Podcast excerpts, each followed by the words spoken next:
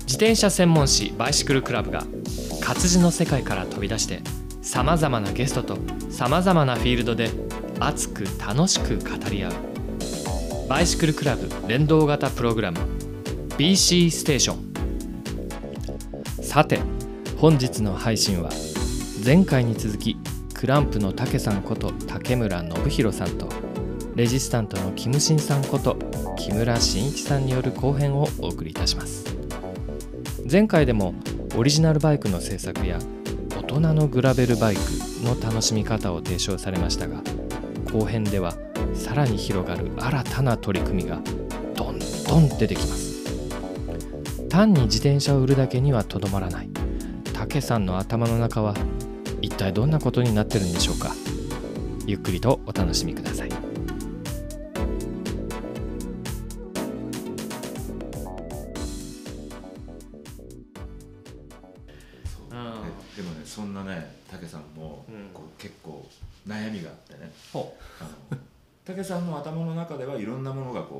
マルチトラックでさマルチタスクでさ、こう動いてるんだけどそこで働いてるスタッフが昨日これを言ってて熱く語ってたのに次の日になったら 今度これだっていうことを言った、あれ？昨日のあ昨日のあれもやるんだよ。でも今日のこれもやるんだよ、うん。えどっちが中心にやっていくんですか？いやどっちもやるんだよ。ってなっちゃうと僕はどうしたらいいんですか？っていう感じででスタッフも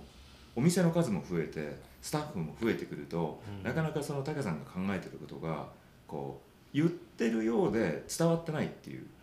ことが起きちゃうっていうようなことをちょっと昨日のね話をしていてで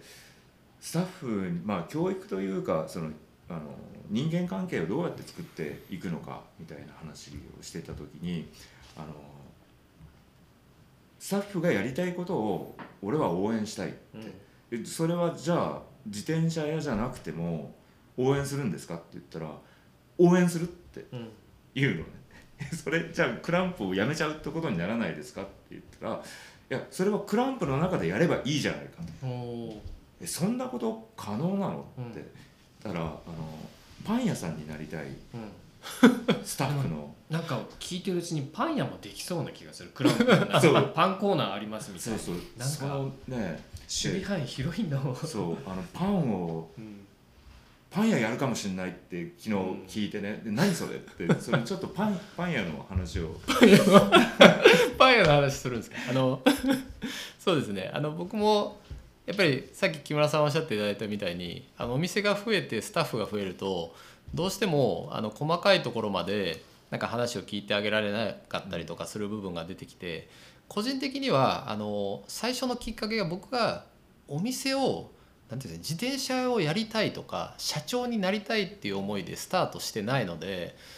どちらかというとフィールドで遊んでる方が好きなんでなんかそれをなんか僕だけ遊んでるとやっぱりなんかスタッフの側としてはあなんか社長ばっかり遊んでってなるんでなんかスタッフにこう、まあ、給料をそんなにたくさん上げることができない中だったらせめてもなんか好きなことを仕事にしてほしいとか休みの日はちゃんとできるだけあの遊びに行ってほしいとか、まあ、その体験経験を売りにするんだったらできる範囲でなるべくスタッフ側のこうやりたい仕事をやってほしいな。ただそれがクランプのコンセプトから大きくそれてるとさすがに許容はできないですけどなんでこうさっき木村さんがおっしゃっていただいた話はうちであの大学生で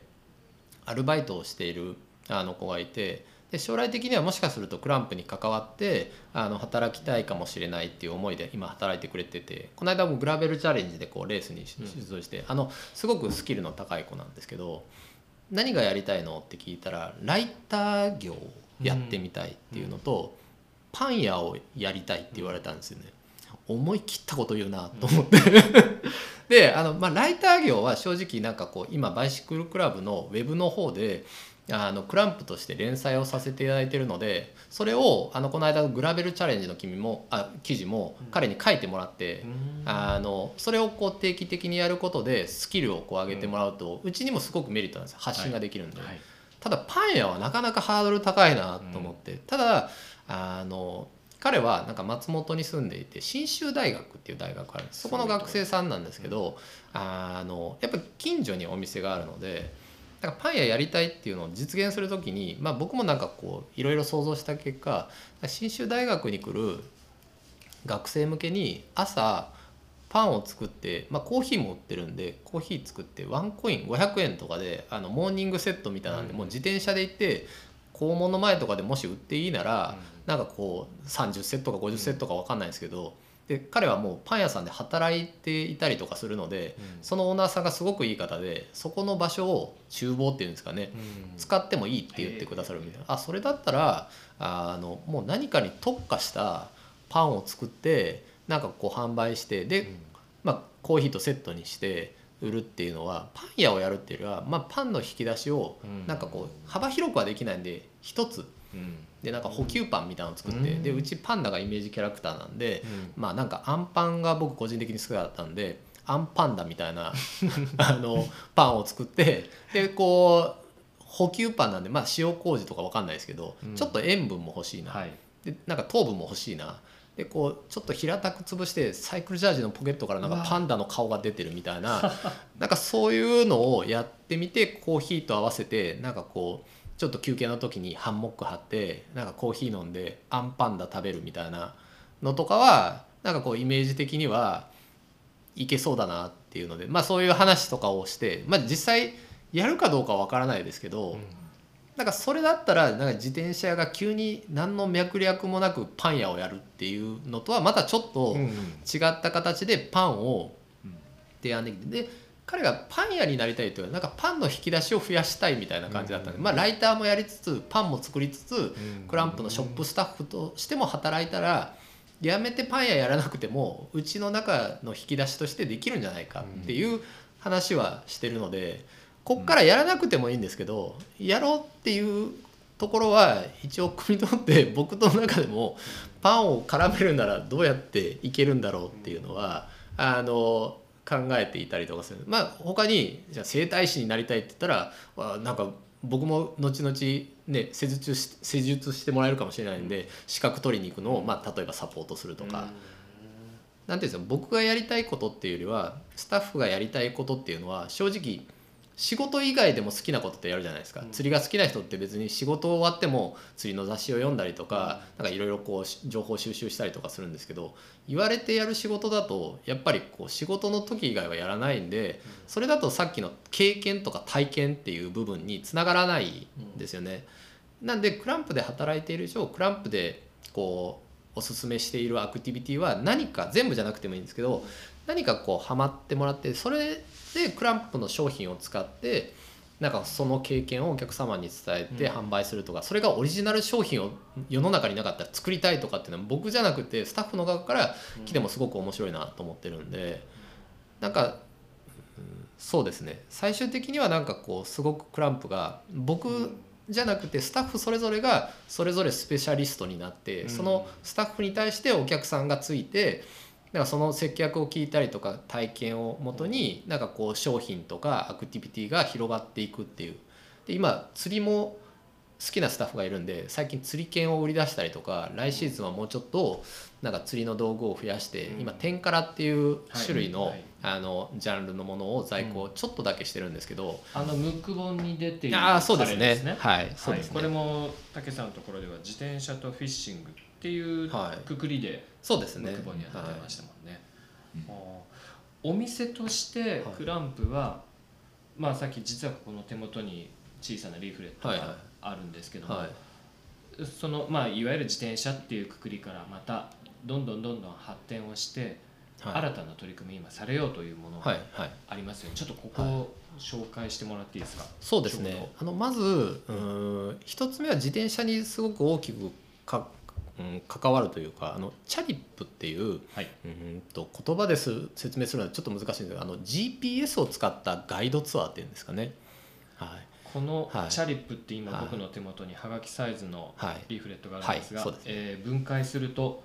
チャリ、まあ、はい自転車、はい。かけるマップ、はい。かける稲谷あトリップですかねはい。あすみません。あごめんなさい。あそうですね。あごめんなさい。そうですね。チャリップ稲谷っていう、名前のこのなんかこう由来というかうん。理由はチャリとマップとトリップでチャリップでうん。まあ稲谷っていうのがまあ地元のフィールドなんでうん。チャリップ稲谷っていう名前なでその GPS のガイドツアーってやってます。じ稲谷を自転車で楽しむ体験販売サイト。っそうですていねう、はい。はい、大きなタイトルが出てますね、これはもうすでにスタートされていて。スタートしてますね。そうですね、はい。でこれを作った理由っていうのがなんかうちのお店に来られる方さっき木村さんもおっしゃってたんですけど県外の方が結構増えてきて、あのお店であのどこに食べに行ったら美味しいですかとかどこの道をは走ったら楽しいですかっていうのを結構聞かれるんですねお客様に直接、はい。これちょっと口頭でお話ししたいんですが、い。パッとこの、えー、分かりやすいパンフレット言うと、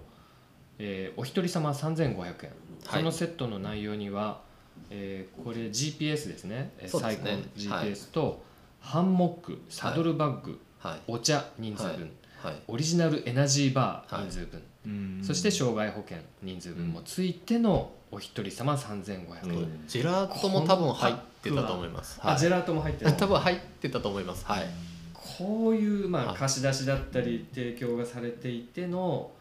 ツーリングって聞いたことないですねこれ。ねこれで添乗員というか、はい。ガイドの人がはい、はつくんですか、使わないですね。あのなのであのそれを求めてらっしゃる方ってもともとなんかこ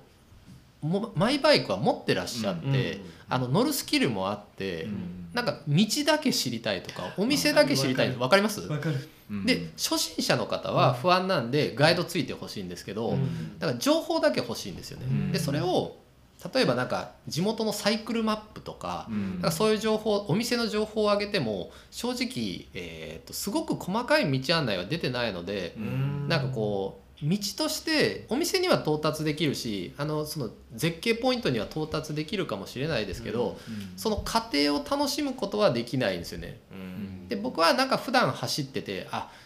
絶対なんか県外から来た人こんな田んぼのあぜ道とか通らないなっていうところをそのルートに入れているので、あのナビで検索すると最短でおそらく何分でっていうのが出るんですけどはい。僕の場合は最短じゃなくて最高の道を案内しますって言っていてでガイドをしてる以上やっぱり人はそんなにあのやっぱりガイドを雇うと単価も高くなるじゃないですか。うん。でそのためだけになんかこうスキルもバイクも持ってる人がガイドを雇うかっていうとなかなか難しいですよね。そうするといわゆるするとこれははもうそのまさに最高のルートが入った地図データが入い、った最高を渡されこれ見てはい行ってきな。行ってらっしゃいって言ってでそれが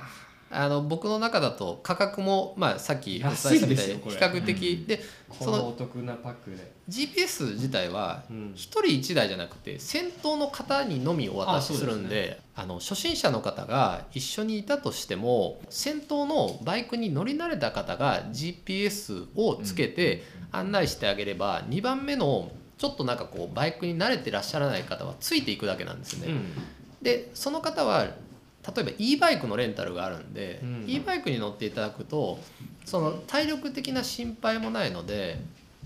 なのであの初心者の方でも結構、あの初心者の方だけだったら僕ちょっとリスクも高くなるのでうん。おすすめしてないんですけど、う上級者の方と初級者の方だったら e バイクを使うことでうん。同じぐらいのペースでストレスなくこうついていけるんでガイドツアーはもちろんスペシャルでいいんですけどでこれ GPS だとハンモック休憩の場所とかもあのお伝えしてたりあと地元のローカルの美味しいパン屋さんとかお店も案内してるんでなんかこう何も調べずとも僕らがおすすめしているルートを行けばで間違ってもいいしすごくハンモック休憩が快適で昼寝したらもうショートカットして帰ってきてもいいんですよ。あのそれはもうその人の判断なんで絶対ここなぞらなくても大丈夫です。でその分なんかこうフリーな感じでいけるので。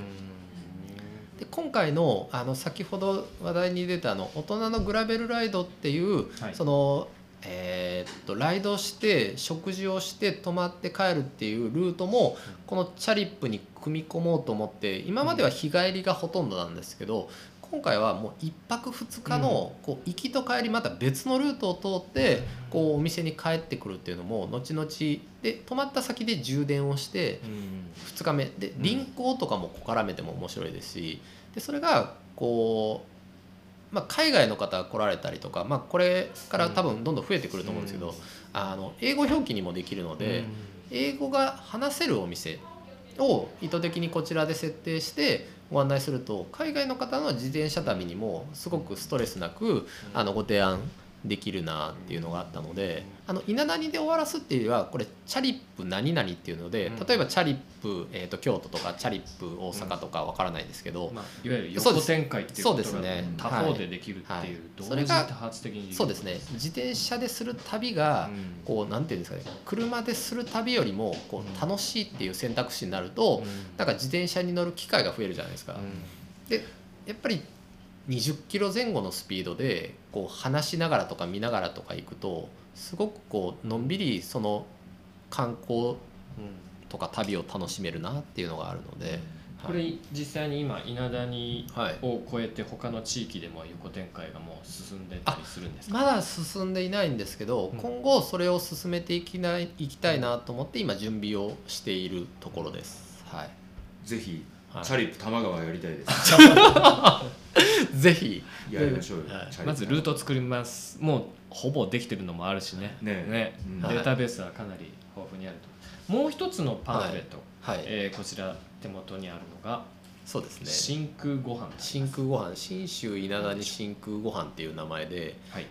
これはあのさっきご紹介したあの、えー、と大人のグラベルライドで出てくるそのコース料理を出してくださるもともと創作バルのお店をやられてた方が、あのキャンプ場の、まあ、運営にも関わってらっしゃって冬場にキャンプ場の集客で、えー、と通年営業されたいって言った今までは冬場多分クローズされてたと思うんですけど、あの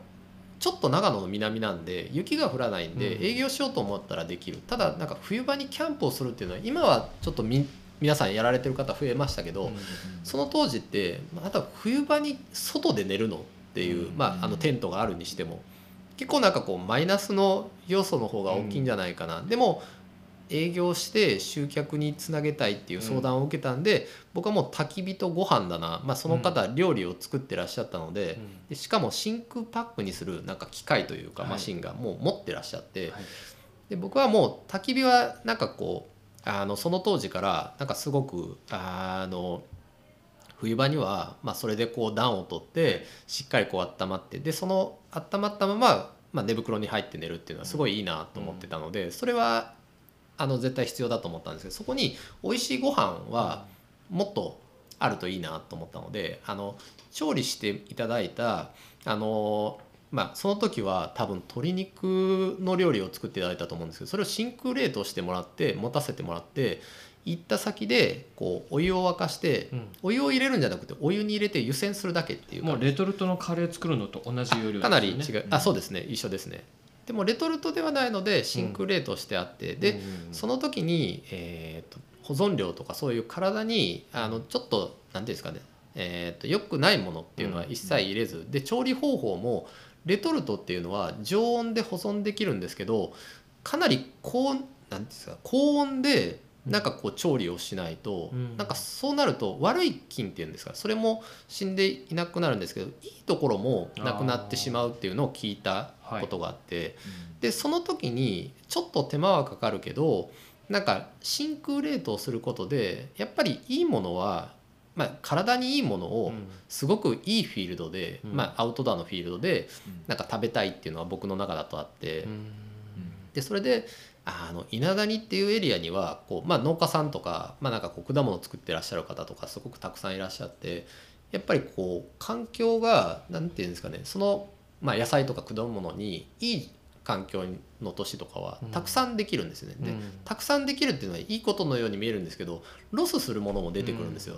その時ロスするものって、まあ、もなんか美味しくて環境が良くてできているのに、うん。なんかこう、まあ、処分してしまうっていうのはすごくもったいないので、全てではないんですけどこうそういうロスするものを僕らがこう直接その作ってくださってる方が農家さんに行って買い取らせていただいてそれを元に調理をしているので価格もちょっとそこまでこう高額にならないように抑えれるし旬のものをちゃんとこう、まあ、召し上がっていただけるっていうメリットが。えーすみません。パンフレットね僕今手元にあるので見させていただいてますが、はい。まあその真空冷凍で、えーパッキングされてるっていうのが一番の一つの、えー食材の栄養を損なわない料理法にはい。こだわる、そうです。それと食品ロスの削減にこだわるっていうのが2点目、はいでさまざまなシーンでの活動活用をご提案、はい。そうですね。持ち運びが簡単だからね。あ持っていける。はい。でこれね、はい。そういう特徴が3つあるんですがこれ、はい。実際どこでどうやって買えるんですか？あのクランプの、えー、と稲店。はい。あとは松本の母屋というアウトドアのショップ、あとは、えー、とその作ってくださってる方があの運営してらっしゃるキャンプ場うんあの飯島町っていうところにある千人塚公園キャンプ場っていうのがあるんですよ、そこで販売あとは通販もあしてらっしゃる。るんですね。ただうんあの在庫がないこともあるので、うん。ちょっと全てが、あの今こう豊富にあのご購入できるかどうかわからないですけどもあの販売してるのはそこで販売してます。はい。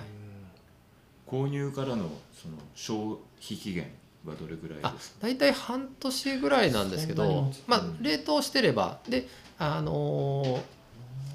出発する前に、まあ、なんか自然解凍していって夏場とかってなんかやっぱり食品をバイクに積んで移動するのってちょっとリスクあるじゃないですか、うん。調理するのも。なんで冷凍した状態で朝こう走ってる間に自然解凍されてうん。解凍されたものをちょっと湯煎すれば食べれるん。で火は通してあるんで正直湯煎しなくても食べれてしまうんですけどちょっと温めるっていう感じ。ではい。それをレンジじゃなくてお湯で温めるっていう感覚なの冷で、凍したものを家にこう届けてもはい。らって、はい、で冷たい飲み物とか、はいはいああえてね言いませんけど、はいはい。ビールとか、はいはいはい。言いませんけど、はいはい。でビールと隣り合わあせにしてそうですね。うん保冷剤みたいな。あそうです。最高ですよ、もう料理はそこで湯煎すればできる。飲み物は冷たいまんまで。そうなんですよ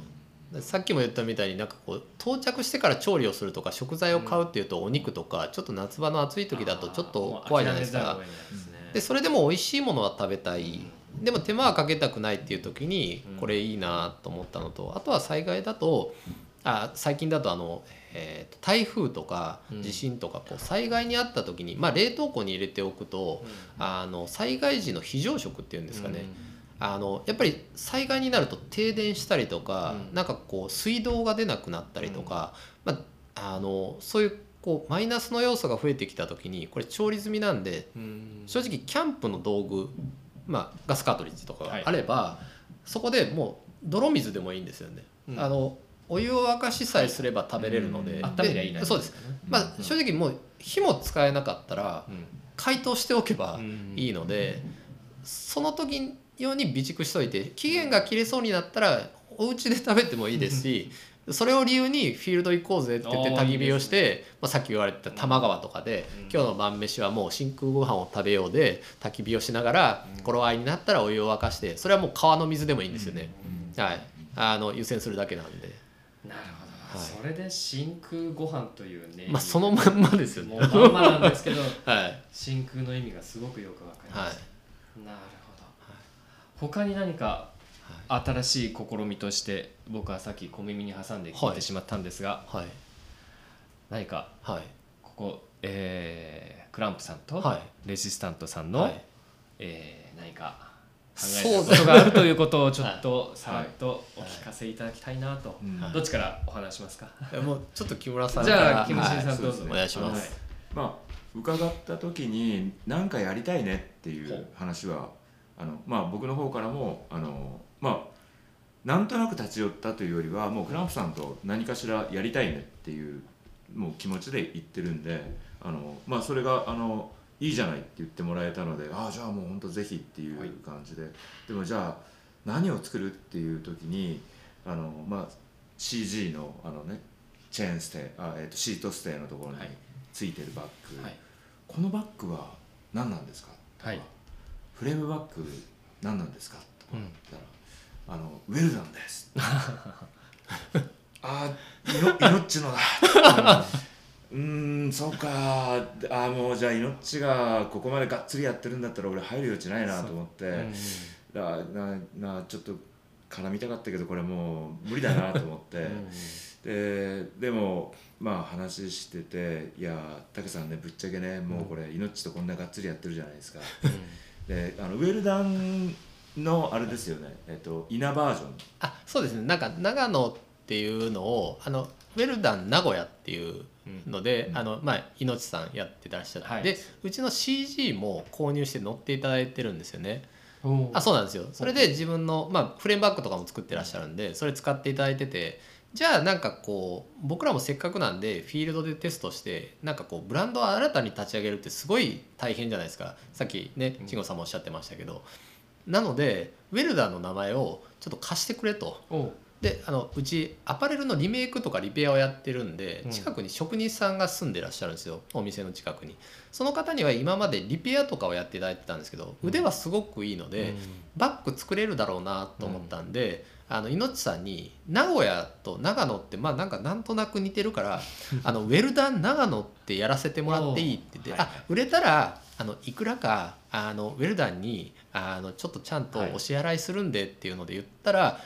なんか即答で「あいいよ」って言ってくださったんで、いのちさんに来てもらってお店に。でフレームバッグのみバックパックとかだとちょっとあのハードルが上がるので。で、うん。フレームバッグってやっぱりあのフレームの形状によって、うん。なかなか合う合わないっていうストレスがあるじゃないですか。はい。でそれでやっぱり僕らもオーダーする時になんか型を取って名古屋に送ってたんですけどちょっとやっぱりハードルが高いのでなんかうちで作れないかな。ただなんか同じものを作っても面白くないんで僕らはユンさんは普通に X パックっていう素材を使って作ってらっしゃるんですね、はい。僕らはちょっと黒森フレームとかが多いのでコーデュラとレザー、でウェルダンはなんかこうレザー用のなんかこう焼き印っていうんですかそれも持ってらっしゃったんで、なんかこうレザーパッチでなんかこうちょっと雰囲気を変えて作るのを長野にしようって言って、でそれで許可をいただいてその職人さんに命さんに来てもらって教えてもらってそれであのフレームバッグとかをこう、まあ、どっちか選べますと。名古屋は X パックですごく軽量でこうですで、まあ、僕もどっちが売れても別にいいのでそれでお客様に提案しててでそういう取り組みをしてるんで、木村さんが来られた時に、まあまあしっかりやってるなと思ったんで多分言い出しにくかったと思うんです。よ がっつりタッグ組んでるっていうはい。そうなんですよ。印象でした入り込む余地ね。まあこれはもう、まあ、普通にお客さんと、うん。まあ、あの知り合いというかそのそこまでぐらいしかはい発展ちょっとできないだろうなって、うん。まあ思ってたんだけど、はいででもまあちょっと命に聞いてみてくださいと。僕が僕が入り込んで命がなんか嫌だって言うんだったら僕はもうあの入り込まないしって言ったら、どうですかってはい聞いたら、まああれですよね、はい。まあ全然そうですね。なんなはい。感じでし、た、ああのー全然大丈夫ですよってもうなんか木村さんはもうその業界だともうレジェンドみたいな感じなんで多分怖さもあったかもしれないですけど、はい、ここでダメって言ったらその後なんかすごく会いづらいとかなるかもしれないんであの結構本当にあぜひぜひみたいな感じなんで、うん。ただ被るものを作ってもしょうがないので、うん。その時に木村さんといろいろお話しさせていただいた時にちょっとマウンテンバイクは僕ずっと昔からやって特にトレイルライドっていうジャンルなんですけど、こうバックカントリースキーっていう,、ん。あのこう山をこう登って滑るっていうのをやってる中オフシーズンに、まあ、トレーニングとしてなんか山を登ってこうまあ本当にあのマウンテンバイクでこうただ降りてくるっていうのがスキーのなんかこう体の使い方とすごいリンクする部分があって、すごくそれが逆にこう楽しくなってきてそれをずっとやっていたんですね。でその時に使う道具とかウェアとかってなかなかこうマウンテンバイク用の中でもあのちょっと僕はカジュアルなスタイルでこうトレイルライドすることが多かったのでなんかこう使用感とか見た目も含めてなんか世に出てるバックパックとかトレイルランニング用とか登山用とかなんかスキー用とかいろいろ試してみたんですけどでちょっとしたキャンプ道具というかハンモックとかコーヒーミルとかは持っていきたかったんですよ。でも下りの時にはやっぱすごくストレスになるようなこうフィット感のある、まあ、なんていうんですかヘルメットに干渉するとか、飛ぶと揺れるとか、サイドになんかこうちょっと遊びがあるとかっていうのはすごく気になってしまうのでなかなかこう使った時に両方が備わってるバックパックがないんですよねって木村さんに相談をしてでその時まで正直僕木村さんがやってらっしゃったそのメッセンジャーの会社だとかレジスタントっていうのうん。を正直そこまで詳しくなかったんですが後からこうインスタとかを見てるとなんかすまあ猪瀬さんからも聞いたんで、すごい人だなと思ったんで、うん。これはちょっともうおねだりするチャンスだなと思って。うん。まあ、バックパック欲しいんですよねっていう話をしたら、木村さんがちょっと興味を持ってくださって、でそこからなんとなくこうお話が、はい。うん。今まあできてはないんですけど進んでるってあの僕はまあメーカーさんでもないので門外漢かもしれませんが、はい。まさにキムシンさんって、はそのレジスタントって、は要はもうメッセンジャーバッグのすごいヘビーデューティーなものを作り上げた張本人だから、はそのバイクパッキングっていうと結構その背負うよりかはうん。積載する側が多い中で背負うことに関してのはい。プロフェッショナルって聞くにははい。第一人者というかそうですよね。も適任中の適任だったんじゃないかなって今思うと、はい。そうなんですよ。これはじゃあ今プロジェクトはどこまであもう 全然進んでなくてそれはえはい話いつからさスターそれトしたんですか？はもうその去年会ったところ。会った時からもうその命了承を得て、うん。じゃあやろうってはい。ガーンと盛り上がって、じゃあどんな感じって、うん。その日のその命了承の前に、えー、武さんの理想とするバッグって、トレイルのバッグってどういうバッグって聞いて、で市場にはこういう A というブランドのこれ B というブランドのこれうん。があってそれぞれ使ったしいいところもあるんだけどでもそれじゃないんだよね。えー何が違うのかっていうのはあのやっぱり少しそのマウンテンバイク用のものってこううんナイロンナイロンまあうん。ナイロンなんだけど、わかる。僕も持ってるし。あポックとかイボクとかうんそう。ああいうやつね。はちょっとこう、なんて言うんだろうなあのそういうテイストじゃないのが欲しいっていう、うん。あの普段普段にも普段着にも合うし。こっちに寄せたテイストね。僕今見せてるのはその武さんの表紙になっている。武さんのバイクにはまさにコーデュラっぽい黒いバッグが無機質な感じのものがこう積載されてる、うん。それのトーンと似せて寄せているっていうか。そうそうそう。そういうテイストのものが機能は欲しい、うん。でもみ見た感じのテイストがそのテイストではないものが欲しいっていうところで、あそれそうですよ。まさにそうなんですよ。僕ももし作るんだったらそういうものが作りたい。で、えーところでじゃあトレイルを走る時に自転車にくっつけた方がいいのかうん。背負った方がいいのかでも理想は何にもない方がうん。まあ自転車にもついてない自分にもついてない方がいいけれどでもまあ一人でソロでトレイルに入った時に何かしらそのあの応急処置のうんその、うん。えーパンク修理は当たり前だけど自分自身が怪我した時のそのうん。ファーストエイドになるようなものは最低限持っていかなければいけない、そうなると自転車にくっつけるには少し持て余してしまうからやはり背負うバッグが必要だよね。じゃあ何リッターぐらいなんだろうか。で走りに集中するんだったら走り用のものなのでもう 10, 10リッター未満でうん。もしかしたらハイドレーションがついてるとか、えーまあ、脊椎を保護するためのパッドががっつり入ってるとかそういう走りに特化したバッグになる。でそれはもうあると。うん。そうではなくて、えーちょっとしたアルストであったりハンモックであったり、えー真空ご飯であったりとか、うん。そういったものを詰める積載スペースがあって動きを妨げないもの。うーんまあそうなるよね。そうなるけど、結構それあの、まあ、前例がないというかありそうでないからイメージはできるけどそれが本当にそういうものだという形で、えー定着するのがまあ難しいなって自分は思っていてでも武さんと組んでうん。ちゃんとリアルにフィールドテストをやって、えー使ってるところを見たらこれやっぱり調子いいものだよねって思ってもらえる。これはレジスタントが今、うん。あの自分が表現してもうん。それは嘘になっちゃうことだけれど武さんと一緒にやって、ん。それがリアルなものが作れるんだったらこれは自分自身の成長にもなるし新たな領域ができるっていうことだから前向きにやりたいです。でまああのそこでね、えートレイルバイクキャンピングで TBC っていうプロジェクトを そう東京ビューティークリニックみたいな。それをやろうって言って、はい。であの武さんもさメモ帳持ってるけど、はい。自分もやっぱりそのネタ帳っていうかに TBC って書いてあって 後で読み返して俺こんなんでここに TBC って書いてあるんだっけなって。もう もう一回言って何の略だっけ？えトレイルバイクキャンプ。あトレイルバイクキャンプ。はい。そう。はい。い一般的な言葉だけど TBC ってなると急にねそう。なんかそうですね。CM が出てきちゃう。はい。そうですね。であの今度であのその武さんの話があったのに、うん。あのバイシクルクラブであの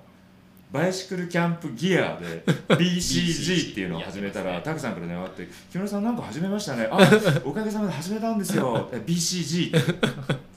なんか忘れてませんって。何でしたっけって。これ TBC って言ったらあああのメモの TBC ってあれだ。武さんすみません。あの忘れてたわけじゃないんですけどそうですよね。あったそうあそうですそうです。あの、まあ、忘れてるわけじゃないですと。であのまあ一つそこでこうどれくらいのサイズにするんだバッグ、えーバッグのそのリッター容量が大きすぎてもダメ小さすぎてもダメ、えーで実際にその背中をあの背骨を守るっていうこともしたいし、えー登っていって頂上で休憩して降りてくる。その休憩する時にマットが必要だよね。で、えー、UL ハイカーがやってる Tips で、えーマットを、えーその背中のところに挟んで、えーバッグ自体の合成を上げたりとか内容物が背中に直接当たらないようにするでこれはあの UL 界ではもう割と、はい。うん、ポピュラーだけれどバイクの中でバイク用の、えーバイクパックでそれをやってるところってあるかもしれないけどそこを明確に打ち出してるところってないんじゃないかと、うん。じゃあ、まあ主に脊髄を守るっていうことにフォーカスして作られてるものが圧倒的に多いからね、うん、ねあの休憩のこと考えない。そうですね。う。ん、でそれでじゃあマットをあの OMM っていうあのブランドの、はい。えーデュオマットっていうのが、えー45の20姉妹寸法が45の20、うん。でまあ展開すると4面展開で8 0センチになるんだけれど、えーそれがね、ごまあ、5000円切るぐらいであのまあまあの値段です。よ、で、えーもう一つみんな大好きエバニュー。エヴァにね。エバニューのマットが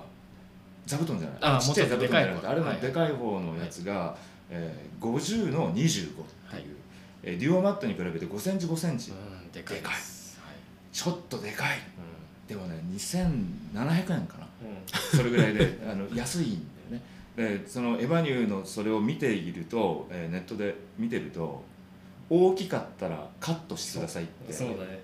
あもう着る前提であのうん自分の好みのサイズにすればいいんだなだったら、まああの25っていう幅は切っちゃったらパタパタできなくなっちゃうから。でも4 50を45にする。バ,、うん。あのバックパックでいう縦寸法うんはカットすれば調整できるんで、じゃあエバニューをカットして45にしてで幅が25、えー底辺が25っていうのは20だとさすがにちょっとね狭いんだよね。うん。でも25ぐらいだとちょうどいいから、うん。まあそのエバニューをベースにそれを背中に入れて、うん。という形ででかつまあコンプレッションがちゃんと効いてであとその何かこう物をそれ以上にこう積載したいという時にバック容量がもうある程度タイトなえー容量で設定してあるとそれ以上のものが入らない。うんでもうこれは宿命的に仕方がないことなんだけど、あのそこにこうカニの腹みたいにね、うんうんうんわかるわかる。うん、はい。あのよくヘルメット。調整可能なやつね。そうそうそうそう。ハイベルトで。そうそうそうそう、あのちょっと赤ちゃん乗っかるぐらいのうんヘルメットが入るようなスペース、あれが外側についていれば、はいまあヘルメット入れてもいいし何かプラスアルファ何かこうパッドとかそういうものを、あの上りの時、えー上着が、うん。あの暑いからそれをこう仮に刺す。あの袋の中に入れないでそこにサクッと入れとけばうん。運べるっていうような、そういうやつをまあ漫画を書いてうん。こんな感じじゃないっていうのを LINE してあそんな感じそんな感じっていう、まあ、リモートミーティングというよりは本当にや LINE のやり取りでは ずっと進行していてそうだから武さんとは会うのはあ会う回数は少ないけど打ち合わせしてる時間はねすごいもう打ち合わせの時間はあって。うん。楽しみが増えますねそれは。BCG で売るんではないんだよね。あの武さんのところのまあなんていうか、うんまあレジスタントとのもうコラボ商そうですね。ででもそのそれがあの、クランプ、えーとレジスタントうん。が、まあえークランプ別注っていうことでもなくて、うん。あのこれあの物を作るのは割と、まあ、簡単というかあの目指す方向がしはっきりしてるんでこういうものを作ればいいっていうのがあるけれど、じゃあその作ったものをどういう形で売り出すのかも実は難しくて。で、えー今その武さんとそれ以外にもまあ動いてる案件があってでトータルであのおそらくそのオリジナルのブランドをリリースすることおにおなると思いますその中のオリジナルブランドの中のあのバッグを担当させてもらうっていう感じになるんでそうなるとまあ卸的な売りっていうか直販以外のうん。のあの販路も視野に入れてのうん。ことなのでですね。あのまあ、えーバイシクルクラブの中のあのウェブにあるグッドライフグッズっていううん。あのネットショップ、うんその中で扱うことも、まあ、できなくはなるほど。ない、なるほどな。るほどうん。なんかこうやって自転車屋さんとバッグ屋さんがまた新たな出会いで新たな商品が生まれて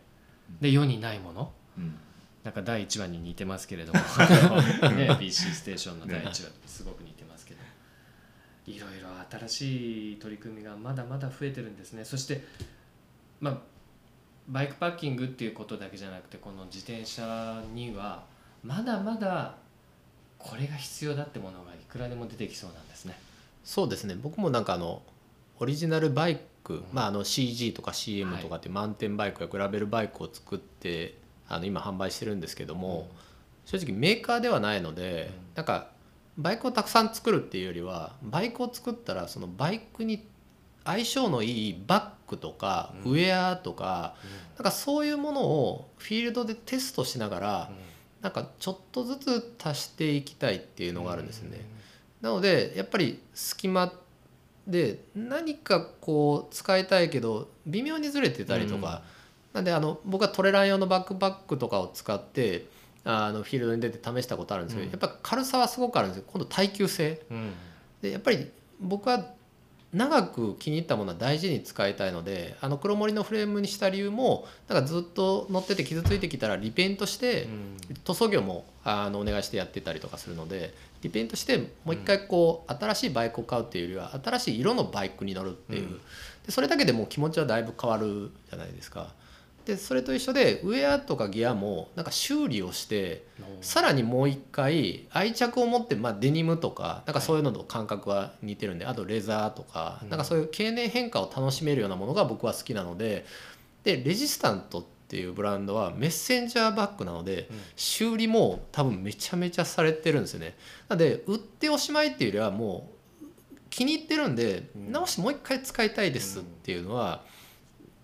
あの今からやっぱりなんかこう物の値段がいろいろこう上がってきてあのなかなかこう新品を購入してなんかこう使えなくなったらまたつ買うっていうのは難しくなってくると思うんですよね。そうなってくるといいものを一つ買ってなんか流行りしたりそんなに関係ないものを長く使うっていうのが、まあ、僕個人的には、うん。でユーズドのものを販売したりオリジナルのものを販売したりもちろん新品のものを仕入れて売ったりとかっていう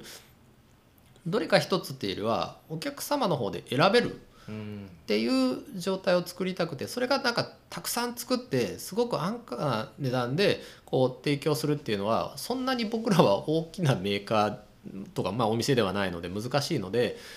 ただそれを買ってもらうのにただどうぞっていうんじゃなくてやっぱり試してうん。でしかも体験してもらって、まあ、例えばサンプルがあれば一回もうこれ背負って僕案内するんでもう一回下ってくださいと、うん揺れないですよねとかすごくパッキングした時にバランスいいですよねっていうのが分かってその対価を出していただくんだったら納得した上で購入してもらえるので、まあ、なんかさっきこういろいろなものをパーツを買って外すっていうのがありましたけど、まあ、それも含めてなんかこ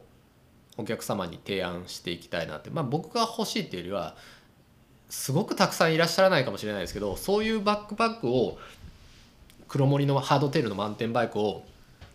乗ってらっしゃる全国の方々で、うん。そういうバックパック欲しいなっていう同年代の人たちはある一定数いるんだろうなっていう想像で木村さんにお願いしてるんですよね。めちゃくちゃ欲しくなってきた。まだ画像も一枚も見てない。そうそうですよね。あの長く使うっていうこと。で、まあ、丈夫に作らないと長く使えないけれど、あの丈夫に作っても壊れるものは壊れるんであの修理してほしいっていうことをあの割と気軽にまあ気軽に言うっていうのもちょっと違うかもしれないけどあのできないだろうじゃなくて全然やるようちはってあの示しているあのブランドであれば、あもし壊れた時に修理してもらえるんだ、その安心感になるし、え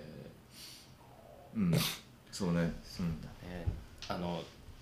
いわゆる大手さんのメーカー、まあ、特に海外製品なんかは修理前提なんて誰も考えられてない、うんまあ自分で手縫いできる人は別かもしれないけどそんなのはごくまれで、うんうん。それか日本のハンドメイドのバッグ屋さんうん。とかは、まあ確かに修理は承ってくれるかもしれないけどでもやっぱキムチさんみたいなところにここに頼んだったら絶対障害障害的にもずっとライフタイムワランティーじゃないけど、どんどんあの修理して長く使えてってことを明言してるじゃんコンセプトで、それはなかなかないよライフタイムワランティってさ書きたかったのね。言いたかったの。生涯永久保証って言葉があるでしょ。あれかっこいいじゃない。で優勝でもいいと思いますけどねそんなで,、うん。あのうん。でもこの生涯永久保証という言葉はあなたの生涯なのか俺の生涯なのか が謎なんだよね。だって俺が死んだらもう俺無理じゃんってやってくれる誰かが継いでくれないとできないわけだから。だからそのえ生涯永久保証かっこ俺のなっていう。そっちでいい俺が生きてる限り修理するよっていう。だからまあ その方が分かるもん。そう。近い人にはうんあの大丈夫。あの壊れても俺が生きてる限りは、うん、大丈夫だから言ってるけれどそう。だからその保証を考えた時に、うん。あのじゃあ、まあ、うち10万円とかじゃないけど、うん。まあ、高いのは6万円ぐらいのあるけれど、うん。あの高いですねってあの正直にズバッと言ってくれる人もいるのね、うん、高いかもしれないけれど、えーじゃあ2万円のバッグを買って12年でダメになるのを何回か繰り返す。まあ3回繰り返しちゃったら結局それ6万円になっちゃうんででも6万円のバッグを買って、え1年まあ、え2年に1回修理したとしたら、あの6年間使えるわけで、うん。でも買い替えちゃうと最初の初代の思い出って、ね、そこで終わってしまって、まあ、2代目3代目になるんだけど、えー最初の1代目をずーっと長く使ってるとその6年間っていう思い出も含めて愛着になるでしょ。俺はこのバッグ6年間使ってるんだぜって、まあ、革ジャンだったりとか、これさ俺がまだ19の頃に買ってさってでこっちの傷はさあれであのあそこの不当でこけた時のさこっちはあの峠でこけた時の傷でさとか言われたらあなんかかっけえなこの革ジャンってなる。そういうかっこよさっていうのを武さんと共有していて、えまあ、使う道具がそういうあのいつこの道具と出会ってこう買ってこれをこうにリペアしていくと。でそのあのリペアっていうキーワードがすごくこう共感できる部分があってでまあクランプさん自体もその工工場あの倉庫。うん。倉庫をあの改装してやってるお店。で、はい。もうこの俺倉庫大好きだから、うん。もう倉庫をお店にしてその倉庫に住んじゃうとか、うん。もうそのノリとか最高。いいなあなんかもうこれ俺もこうやっぱり稲に行きたくなっちゃうね。あの、まあ、住みたくなっちゃうっていう、うん、でそんな話をしてたらいや実はねリペアラボっていうのを俺はずっと考えててで、まあ、リペアペイント。がまああの自転車のリペアペイントから始まったんだけどあのリペラボ。うん。っていうのをねあのまあもう現状もやってるっちゃやってるんですよね。そうですね。お店の中でちょっと試してるみたいな感じですかね。リはいペアラボラトリー、リペアラボラトリーっていうので、なんかうーんこれも結構前からで今アカウントもインスタグラムのあるんですけど最初はリペイントラボラトリーでうちうん。塗装をやってるんで、リペイントをメインにしてたんですけど、ただなんていうんですかそれだけだとかなりこう特定されてしまうので、洋服とか自転車とかなんかこうとあと家具とか、うん。まあ、あの古道具もうち扱ってるのでそうなるとリペイントだけだとうん。なんか効かないなと思ったんで、まあ、リペアラボラトリーでリペラボ。でそれが僕のイメージだとあのフレームのビルダーさんとかうん。ペインターさんとかあとアパレルのリメイクの,、うん。はい、あのリペアの方とか。だからいろんな職人さんが工房を、まあ、倉庫内になんかこう間仕切りみたいなのがあってあって。でそこでなんかこう自分の仕事も持ってらっしゃってただ僕がなんかこう古着を持ってくるとか古い家具を持ってきてであのそのままのもの、えー、と壊れてないものはそのまま売ってもいいけど壊れてるものとかその人たちにもう一回あのリペアしてもらって新たな価値をつけて販売したいなとかあとオリジナルの商品を作るのにプロトタイプとかサンプルをその人たちにこういうのを作りたいんだけどって言ってフレームとかウェアとかをちょっとなんかこう新しいものじゃなくて古着の素材を使ってとりあえず作ってみてよとかっていうのをやってでそれをあの販売できる場所あとそれをリペアできる場所。で多分真空ご飯もそれに近くてあのこうロスするものをもう一回、まあ、再利用って言ったら変ですけど、うん。やってなんで飲食にも。であとは僕なんか体のリペアとかもこうやりたくて リペアっていう言い方をする。僕あのスポーツトレーナーさんにこうかかってるんですけどそれもやっぱり40前半ぐらいでなかなかこうこのパフォーマンスをずっと維持していくのは難しいなと思ったので怪我しないような体作りをなんかこうレースに出るとかではないんですけどずっと遊んでたいなっていうのはフィールドで思っているのでそれがこう筋力とかだけではなくてあの体の使い方とかなんかそういう部分であのアドバイスを受けたいなと思ったので今あの7年とか8年ぐらい。でそれは僕だけのものじゃなくてお客様にも怪我をしてなんかランニングができなくなったとかバイクにちょっと乗るのが腰が痛くてっていう方にやめるんじゃなくてこういうふうにすればもう一回乗れるようになれますとか、うん。走れるようになれますっていうのも僕はリ, まあ、リペアっていうくくりに入るのかどうかはないですけど、もう生活に必要なものを、なんか物だけじゃなくてなんかことも全部含めてリペラボなんで、うん。そこにトレーナーさんが入ってるのも面白いですし、それはなんか僕がこれから出会う人とか今出会ってる人と一緒にやりたいなっていうのがあったんで何をやりたいっていうよりはその人がそれになんか興味を持ってくださったらそこに入ってもらってなんか稲にそういう場所ができるとすごい楽しいなっていうイメージでリペラボリベラボってずっと言ってたんですけど、まあその当時は「ん 何それ?」みたいな。で今なんかこう、まあ、DIY とか、なんかこうサスティナブルとかなんかこう SDGs とかっていうのが出てきた時にちょっと興味を持ってくださる方が増えてきて、あこれはもしかしたらタイミングが合えばいけるかもっていうので、なんかそれが僕の中だとそろそろ行きたいなっていう、まあ、妄想というか、はい、中で考えてるんですよね。はい。そのバックパックもあのテントクラッシュしたテントとか、破けちゃってどうしようと。でテントとして直すっていうのがまあ一つうんあるけれどもうこれ無理だねってなったらでもそれ捨てちゃうんじゃなくてこの部分でサコッシュぐらい作れるんじゃないとかから捨てちゃわないでその廃材だけで作るバッグっていうこともできるしであのその、まあ、クランプ誕生の時にもそうだったけどその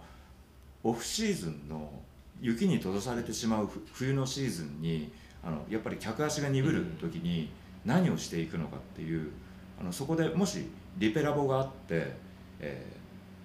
そこであの自転車屋で働いている旦那がもしクランプで働いてたとしてでも奥さんはどうするの？っ私あのミシン踏めるよって言ったら、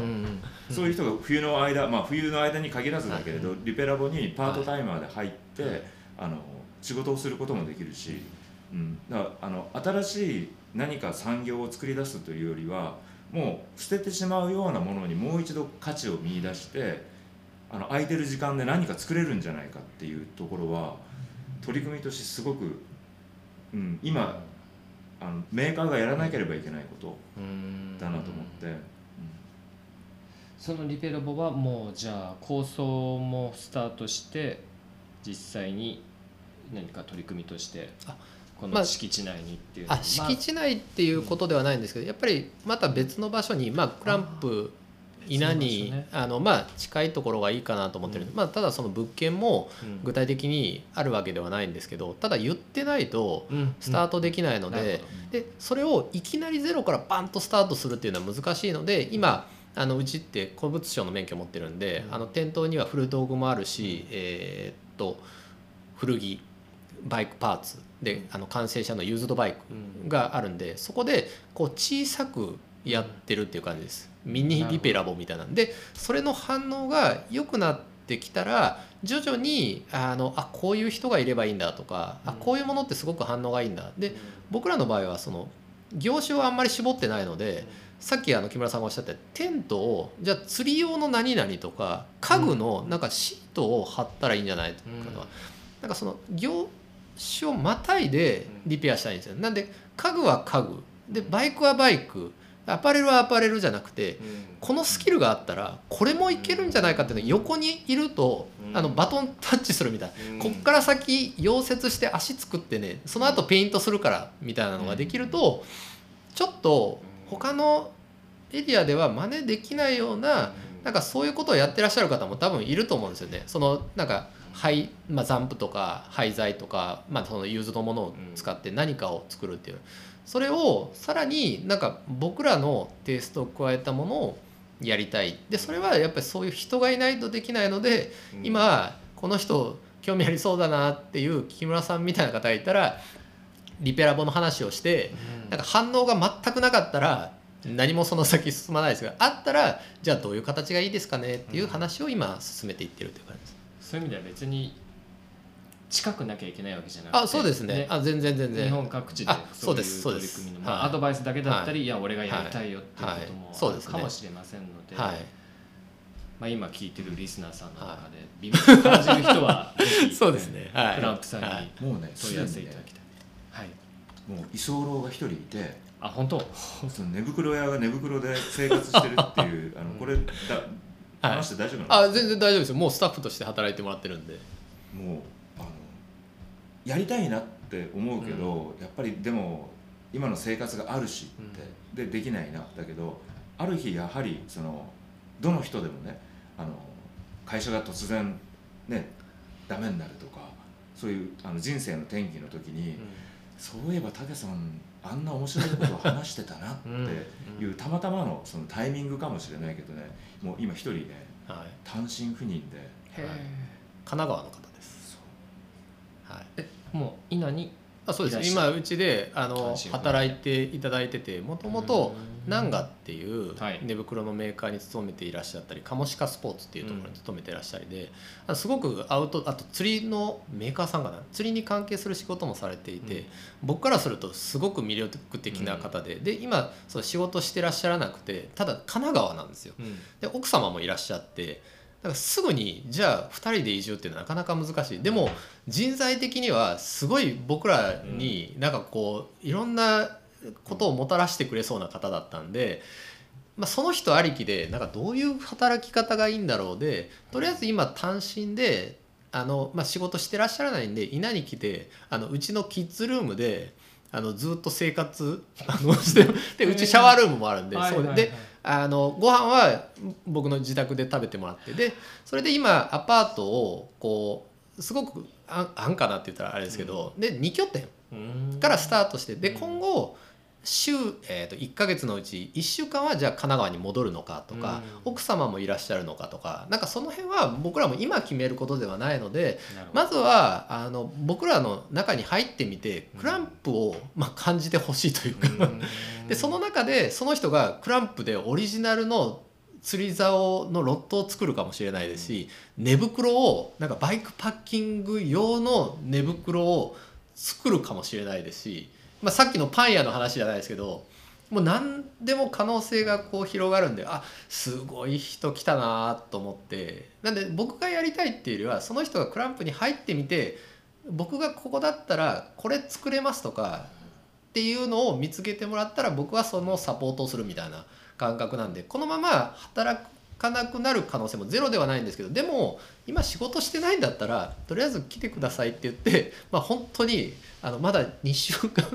2週間ぐらいです。はい。その楽しいことをね考えて楽しいことを実践していくとまた楽しい人がそこにね入ってきてよ集まってきますね。うん。でだんだんエネルギーがこう熱を帯びていくっていう、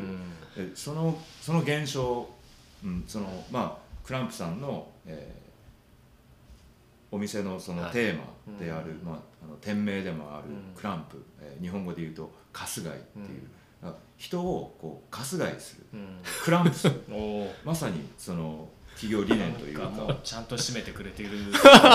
もう終わろうとしてますよね。まあでももう正直ちょっと いいお時間なので。はい、そう。その春日井人と人をつなぐという、最初にその10年前に考えたことをこうだんだんと形にしていっている、うん。でその人と人がつながることをクランピングっていう。と僕はあの、名付けました。言ってニヤってしました、自分で言って。いやーお後が本当によろしいようででももう言い尽くしたこと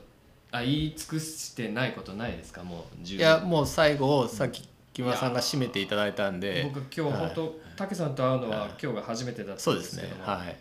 まさかこんなに大きな取り組みって大きいっていうかな、えっと、範囲が広いっていう意味でね、はい規模とかじゃなくてはいそんな考えてることがあ考えてる人がこの日本にいたんだっていうのはすごく驚きだし、はい。うん、で実際もうね神奈川から単身赴任で行ってるっていうジョインしてる人たちも出てきたりだとか、ああこの取り組みは本当にもっともっと深く広くなってってほしいなと、で自分ももし何かできることあったらあの飛び込んでいきたいなとも思うしリスナーの皆さんにも何かあったら、あのぜひ問い合わせしていただきたいなと思います。はい、では最後何かキムシンさんそうですね。ありますか？あのまあもう稲の人っていうイメージでね、うん。あのだもうタカさんが東京に来るってよって。マジでウケるんだけどって、もうあの山は山でもあの代官山ね。山は山でも違う山だからねって。はい。うん。でたまたまさこのわらにスタジオのさこのでかいウィンドウの向こうにバナナの木がそうです。3本ぐらい立つんです そのバナナの木越しにさうん。この街葉街葉樹っていうか、えー、とえーっとにこのなんていうのかな？ね？小さな庭というか、はいはい。そうそのあ庭越しに武さんがいるんだけどあ映ってますね。もうねクロコダイルダンディにしか見えない。あのさキムジンさん毎回映画ネタぶっ込んできますね。まあまあ古いやつですよね。まあまあクロコダイルダンディ知ってる人なかなかいないと思いますよ。はいオーストラリアのワニ映画ね。ね、まあまあまあ。それにしか見えないというところで。はい。なるほど。確かにねここ野生にあふれる窓なんですけど。はい。では今日はそんなところで、えー、竹さんに本当に来てもらって、ここまで話をこう展開してもらって、えー聞いてる人たちにも何か響くものがあったのかなと思います。はい。今日はお二人、えーしいただきそしてたくさん話を聞かせていただきましてありがとうございました。ありがとうございましありがとうございまたした。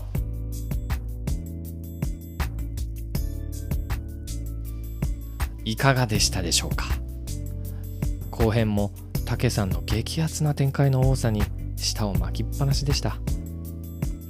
GPS がガイドとなるチャリップのガイドツアー。保冷剤代わりにも使えて湯煎するだけで食べられる真空ご飯クランプとレジスタントのコラボ企画。再生するよみがえる長く使うリペラボの取り組み。たけさんのように自転車やアウトドアスポーツを通して地域や他業界との連携が進むことで自転車の活路はもっと広がる気がしてきました。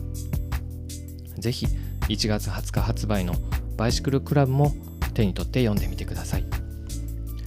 ご意見ご感想は Twitter で「ハッシュタグ #BC アンダーバーステーション」をつけて投稿してください。インスタグラムでも BC ステーション公式アカウントの投稿にコメントいただけたら嬉しいです。次回は1月末に配信予定です。これまでとはちょっと違った路線でプロロード選手が登場しますのでぜひお楽しみに。BC ステーション MC のわらに佐藤慎吾でした。またお会いしましょう。バイバイ。